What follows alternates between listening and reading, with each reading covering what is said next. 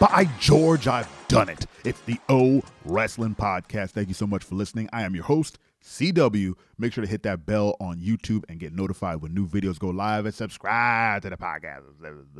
Today, we are talking about creative limbo for professional wrestlers, storylines, whatever have you. Whatever has you. That's neither one of those are correct, but we're going to keep keep going. Uh, I was reading some wrestling some wrestling uh, news and and updates, and Alexa Bliss has been forgotten on one of WWE's uh, posts about you know women who have changed the the landscape of uh, professional wrestling for the women's division, and they added in people like Piper Niven and Shotzi who are honestly much lower on the card and newer on the roster than Alexa Bliss and have done less for the women's division and the, the women's championship than Alexa Bliss has done. And it's obviously a little bit of a slight, you know. As a designer, I understand that you can't put everyone on everything. If you're creating a graphic for social media, you only have so much space. You have to make concessions, but sometimes you have to prioritize. You have to build your hierarchy. And if Charlotte Flair and Bianca Belair and Bayley and who's it uh and uh Becky Lynch are going to make the cut in the imagery, you have to then take a step down one level, which is the Oscars, the Alexa Blisses, the um, Shayna Baszlers, people who are you, Natalya. You have to look at those before you hit the next generation of talent, right? And if that's the case, you have to balance it out, right? You have to get your foundation right. You can't just leave someone like Alexa Bliss off. And I think a lot of that is because she is stuck in creative limbo. She is uh, tied to this Bray Wyatt uh, storyline that seems to never end and seems to swallow every talent that it touches. And I'm starting to believe the the rumors that talent are trying to avoid working with Bray Wyatt because they get dragged into this spooky hole and then they it, it spits them back out and it, they're they're worse than when they went in. Alexa Bliss is no different. She's been sort of pulled into this since a couple years ago when she worked the angle with Wyatt and I believe Randy Orton or whoever it was. And since then, she's been tied to this uh, idea that she's, you know, either either she is Sister Abigail or she's, you know, manipulated by Bray Wyatt, whatever, whatever the case may be. The initial run was interesting because the Fiend was part of it, but her like weird murder clown Harley Quinn esque character didn't really jive. And then she had like some spooky uh, goo powers, and then they gave it up. And then she comes back and she has this strange angle with Bianca Belair and Asuka, which I'm still confused about, where they were going for the tag team titles. And she was, for some reason, like a lackey to Bianca Belair. It always felt wrong to have Alexa Bliss and Bianca Belair, uh, Alexa Bliss and Asuka following Bianca around like her cronies. So it was great when she broke free and she said, I'm the one you have to worry about. And then they gave her a match, which she lost decidedly. She, there was no question about whether or not she was the winner or loser of that match. And then kind of disappeared with the whole um, Uncle Howdy thing. So they stole agency away from her with Uncle Howdy, you know, popping up asking her if she believes she's in control. So now she has no control of her character or her, her senses or whatever. And then she's also losing these matches with Bianca Belair. They set her up to fail for that. And now she's not on TV. She's not on the road to WrestleMania. So now she's in this strange uh, flux with creative where they don't know what to do with her, or they do know what to do with her, and someone on the upper hand is like, "Nah, that's not uh, that's not gonna fly." So I, I feel I feel bad for Alexa Bliss, and if I were on the creative team, which I'm not, but I am a creative person, I would have to pitch an angle that completely uh, cuts her off from that sort of Bray Wyatt esque thing. And I think they tried to do that with the therapy thing, and I think she was on board for that. And she finally got rid of that stupid doll. But now she's back to this I'm tied with Uncle Howdy thing, and that's going nowhere. So now she's going nowhere. She was not even on the same show as Bray Wyatt and that stuff. So again, I think Bray Wyatt is infecting way too much of WWE with his ridiculous stuff, and now he's messing with Bobby Lashley.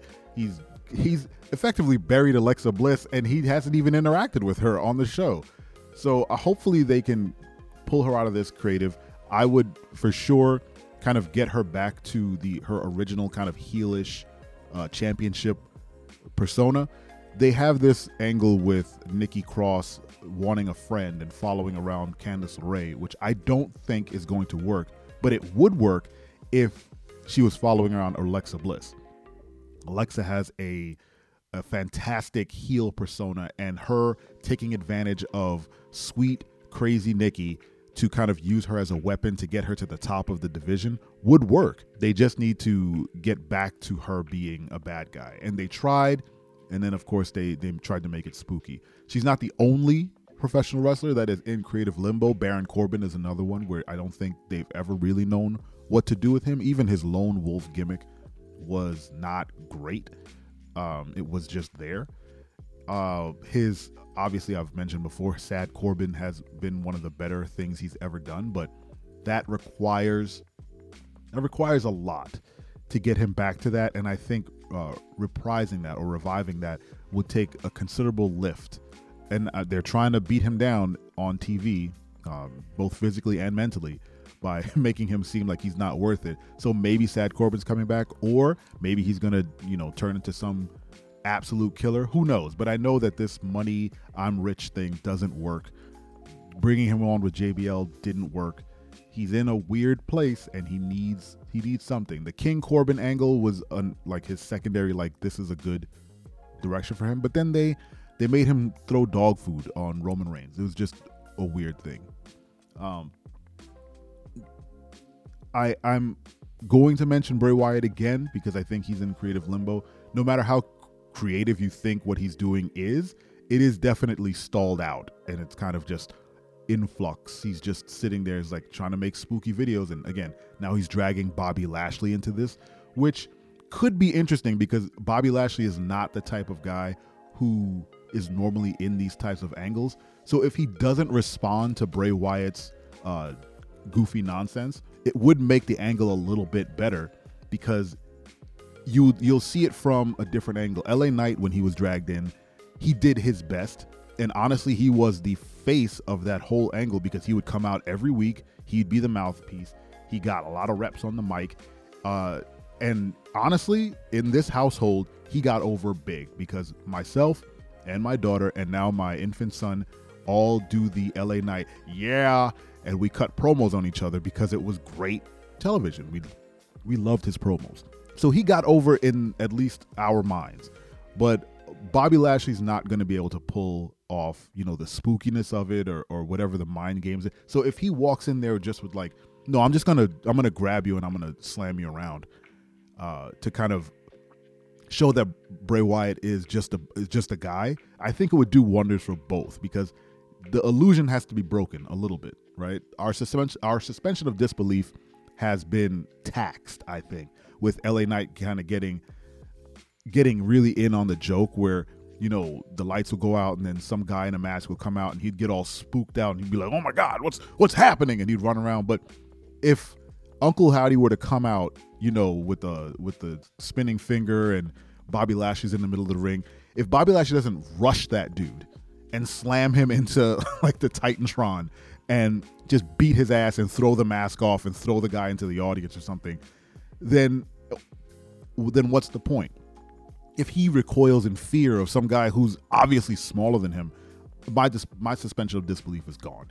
So while the creative is in a weird place, I think maybe now I'm going back on what I said. Bobby Lashley might be able to pull this creative out of the uh, the garbage and say, you know, I'm not a, I'm not scared of you, and you know you're just a guy. I don't care how many video packages you make, or how spooky your song is, or how how fast you can flip a light switch. I'm going to slam you, and I'm going to slap on the hurt lock, and you're going to be done.